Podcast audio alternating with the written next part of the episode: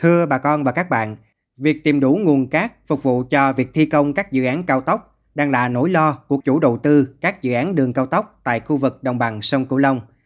Trước tình hình này, phương án dùng cát biển thay thế cát sông đang được thí điểm với kỳ vọng giải cơn khát cát, đưa việc thi công cao tốc đúng tiến độ đề ra. Phương án dùng cát biển thay thế cát sông, thí điểm đến bao giờ? Đây cũng là nội dung của kỳ 3 trong loạt bài ngổ ngang cao tốc đồng bằng sông Cửu Long. Mời bà con và các bạn cùng theo dõi.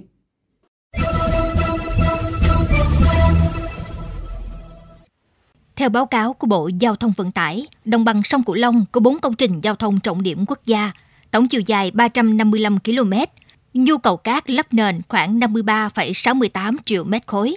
Riêng tuyến cao tốc Bắc Nam, phía Đông, đoạn Cần Thơ, Cà Mau có chiều dài hơn 110 km. Theo thống kê, dự án cần tới hơn 18 triệu mét khối, nhưng đến nay, cát về công trình còn chậm. Chia sẻ về việc đưa cát biển vào thí điểm, ông Trần Văn Thi, Giám đốc Ban Quản lý Dự án Mỹ Thuận cho biết, qua kiểm tra các biển đạt các chỉ tiêu về mặt cơ lý. Còn về hóa học, đơn vị đã kiểm tra về hàm lượng độ mặn khi lấy và đưa vào công trường, có lắp đặt các vị trí để lấy các mẫu quan trắc nước ngầm, nước mặt trong quá trình thi công. Trong quá trình thi công cứ một tháng thì lấy một lần. Thế thì hiện nay là đã lấy được dự án là lấy, lấy được 3 lần. Thứ nhất là mình bơm từ ngoài biển ừ, bơm lên xà lan thì nó cũng có một lần là rửa và từ khi mình từ ngoài sông sông ừ. lớn á ừ. sông lớn mình bơm Đúng. qua sang xà lan thì mình dùng nước sông bơm vào ừ. thì nó cũng có một lần thâu rửa Hiện nay thì môi trường xung quanh á, thì nó có độ mặn khoảng 8 phần nghìn, còn trong cái nền đường của mình á, thì khoảng 9 phần nghìn. Để triển khai được cái cắt biển này nó có hai việc cần giải quyết. Một là việc của ngành giao thông á, là phải giải quyết cái cơ lý này, cái môi trường có ảnh hưởng không. Các tỉnh ven biển thì đều có cái trữ lượng cát nhưng mà qua thăm nắm thông tin á, thì hiện nay chỉ duy nhất tỉnh Trà Vinh là đã cấp một vài mỏ nhỏ ờ, khoảng 1 2 triệu mét khối để cho phép khai thác. Thế thì vấn đề thứ hai là nếu mà muốn triển khai cái này thì ở ngoài biển này cũng phải làm nhiều cái quy hoạch, cái đánh giá, ờ, cái thủ tục để cho phép khai thác.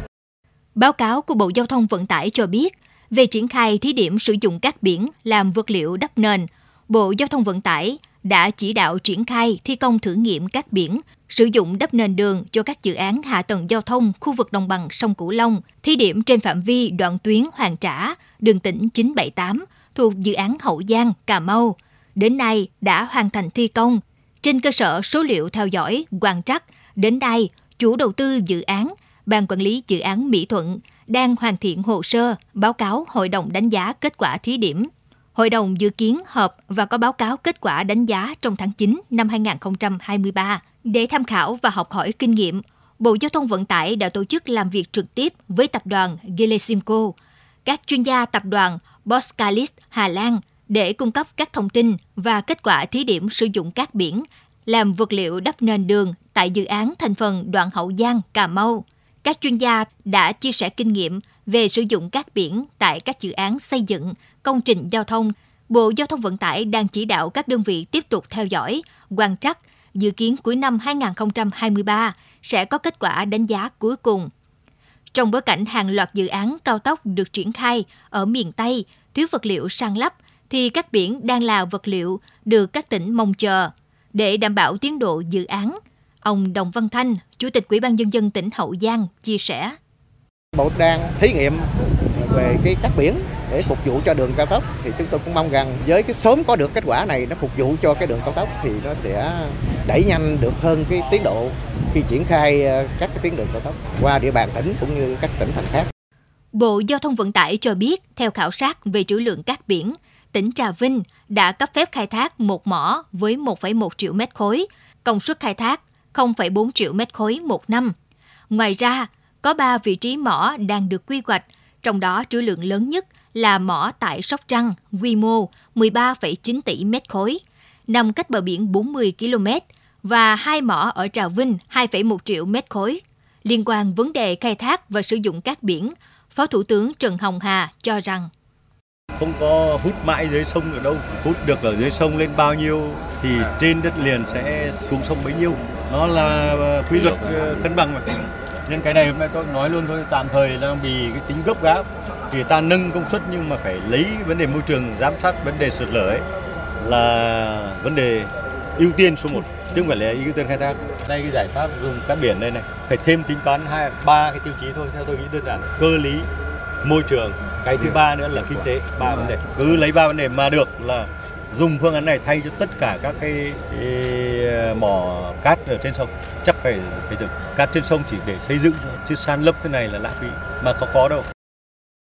Trong công điện tối ngày 12 tháng 9, Thủ tướng Chính phủ Phạm Minh Chính yêu cầu Bộ Giao thông Vận tải cùng các bộ liên quan để nhanh tiến độ dùng các biển sang nền các dự án. Việc này nhằm giảm phụ thuộc vào các sông và chủ động nguồn vật liệu để nhanh tiến độ dự án. Các biển sử dụng phải đảm bảo tiêu chuẩn kỹ thuật, không ảnh hưởng tiêu cực đến môi trường. Bộ Tài nguyên và Môi trường có nhiệm vụ đánh giá tác động môi trường khi dùng các biển đắp nền cao tốc, xác định các vùng các biển để hướng dẫn thăm dò, khai thác.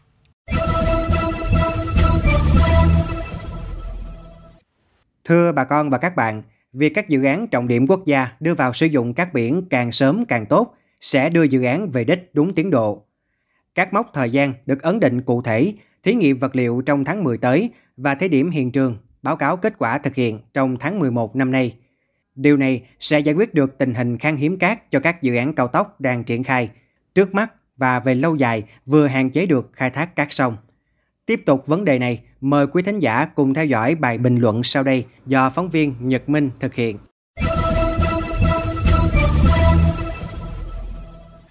Với những gì đang diễn ra cho thấy, sự cấp bách trong việc khẩn trương áp dụng thí điểm việc sử dụng các biển vào đắp nền đường. Đánh giá của các cơ quan chuyên môn cho thấy, việc sử dụng các biển làm vật liệu xây dựng tương đối tốt và chưa phát hiện có sự thay đổi đáng kể nào về tỷ lệ nhiễm mặn của môi trường nền ở khu vực đó.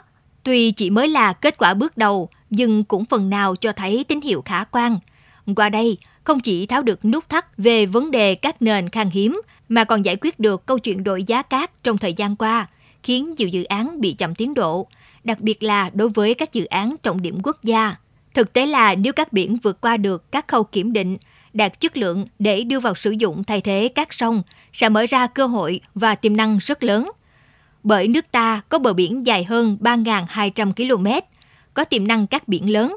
Dẫu vậy, mỗi vùng biển muốn khai thác cát trước tiên phải nghiên cứu, đánh giá, dự báo tác động đến môi trường sinh thái. Vì các biển có những đặc điểm riêng nên rất cần phải điều tra, đánh giá rõ chất lượng cho từng vùng biển trước khi quyết định sử dụng các phương pháp khai thác phù hợp. Cùng với đó, cần có hành lang pháp lý trong việc quản lý khai thác. Nhìn ra thế giới, các biển đã được nhiều nước sử dụng trong xây dựng và san lấp từ rất lâu. Điều này cho thấy việc sử dụng các biển để phục vụ cho cao tốc thay thế các sông là rất khả thi nếu chúng ta khai thác và sử dụng đúng cách. Tuy nhiên, những vấn đề chưa có hoặc vượt quy định thì mạnh dạng thí điểm, vừa làm vừa rút kinh nghiệm, mở rộng dần, không cầu toàn, nóng vội.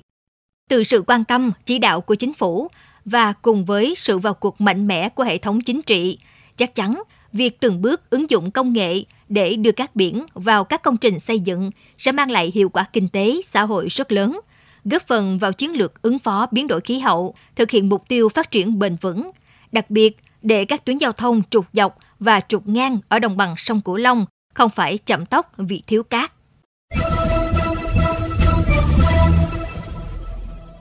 Đến đây, chuyên mục Góc nhìn miền Tây trên Mekong FM 90 MHz cũng xin được khép lại. Những vấn đề bất cập tại địa phương xin vui lòng gửi về địa chỉ thư ký mekong 90 a gmail.com. Đồng thời, mời quý vị và các bạn cùng lắng nghe kênh podcast chuyên biệt đầu tiên về đời sống của người dân vùng đất phương Nam, chuyện Mekong, trên nền tảng thiết bị di động bằng cách truy cập vào các ứng dụng Spotify, Apple Podcast trên hệ điều hành iOS, Google Podcast trên hệ điều hành Android. Sau đó gõ từ khóa chuyện Mekong. Cảm ơn bà con và các bạn đã quan tâm theo dõi. Xin chào và hẹn gặp lại.